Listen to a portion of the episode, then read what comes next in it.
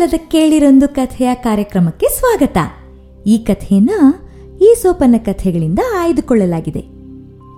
ಹೇಗೆ ಮೇಕೆ ಮರಿ ಜಾಣ್ತನದಿಂದ ತನ್ನ ಪ್ರಾಣನ ಕಾಪಾಡ್ಕೊಳ್ತು ಅಂತ ಕೇಳೋಣ್ವಾ?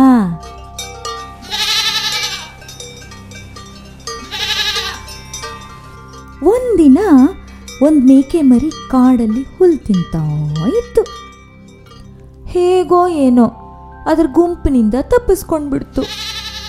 ಒಂಟಿಯಾಗಿ ಮನೆಗೆ ಬರೋವಾಗ ಒಂದು ತೋಳ ಅದನ್ನು ನೋಡ್ತು. ತೋಳಕ್ಕೆ ಬಾಯಲ್ಲಿ ನೀರು ಬರೋದಕ್ಕೆ ಶುರುವಾಯಿತು. ತುಂಬ ಖುಷಿ ಆಯಿತು.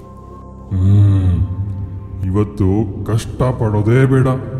ಈ ಮೇಕೆ ಮರಿ ತಾನೆ ಆರಾಮಾಗಿ ಹಿಡಿಬಹುದು. ಹೀಗನ್ಕೊಂಡು ತೋಳ ಮೇಕೆ ಮರಿನ ಹಿಂಬಾಲಿಸೋಕೆ ಶುರು ಮಾಡ್ತು. ಪಾಪ ಅದ್ರ ಗುಂಪಿನಿಂದ ಕಳೆದು ಹೋಗಿದ್ದಕ್ಕೆ ಭಯ ಪಟ್ಕೊಂಡ್ಬಿಟ್ಟಿತ್ತು ಆ ಪುಟ್ಟ ಮೇಕೆ.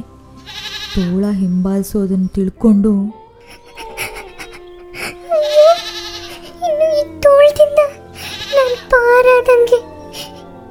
ಮಾಡೋದು? ಅಂತ ಯೋಚಿಸ್ತಾ ಹಾಗೆ ಸ್ವಲ್ಪ ಮುಂದೆ ಹೊರಡ್ತು. ತೋಳ ತುಂಬ ಹತ್ತಿರ ಬಂದಾಗ ಬೇರೆ ದಾರಿನೇ ತೋಚಲಿಲ್ಲ ಆ ಮೇಕೆಗೆ. ಅದು ನಿಂತೇ ಬಿಡ್ತು. ಮೇಕೆಗೆ ತಕ್ಷಣ ಒಂದು ಯೋಚನೆ ಬಂತು. ಓ ತೋಳ ನಂಗೆ ಗೊತ್ತು.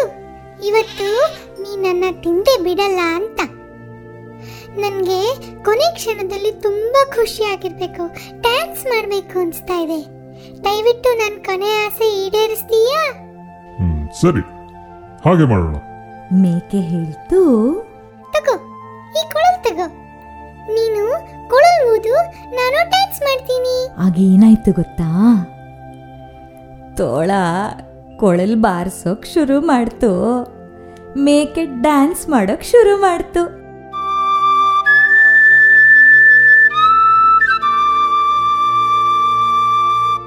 ಅಲ್ಲೇ ಪಕ್ಕದ ಹೊಲ ಗದ್ದೆಯಲ್ಲಿ ಕೆಲವು ನಾಯಿಗಳಿದ್ವು. ಏನಪ್ಪ ಇದು? ಕೊಳಲ್ ಶಬ್ದ ಕೇಳ್ತಿದ್ಯಲ್ಲ ಅಂತ ಹುಡುಕೊಂಡು ಬಂದ್ವು.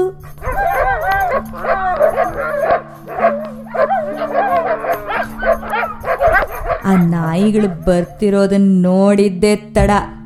ಆ ಮೂರ್ಖ ತೊಳ ಎದ್ನೋ ಬಿದ್ನೋ ಅಂತ ಅಲ್ಲಿಂದ ಓಡ್ ಹೊಟ್ಟೋಯ್ತು ಮೇಕೆ ಮರಿ ಆ ನಾಯಿಗಳಿಗೆಲ್ಲ ಧನ್ಯವಾದ ಹೇಳಿ ಮನೆ ಕಡೆ ಹೊರಡ್ತು.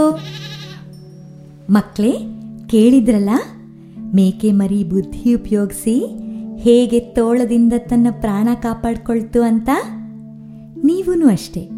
ಈ ಥರ ಜಾಣತನದಿಂದ ನಿಮ್ಮನ್ನು ನೀವು ಕಾಪಾಡ್ಕೊಂಡಿರುವಂಥ ಯಾವುದಾದ್ರೂ ಸಂದರ್ಭ ಇದ್ದರೆ ನಿಮ್ಮ ತಂದೆ ತಾಯಿ ಸಹಾಯದಿಂದ ನಮ್ಮೊಂದಿಗೆ ಇಮೇಲ್ ಅಥವಾ ಫೇಸ್ಬುಕ್ ಮೂಲಕ ನಿಮ್ಮ ಅನುಭವನ ಹಂಚ್ಕೊಳ್ತೀರಾ?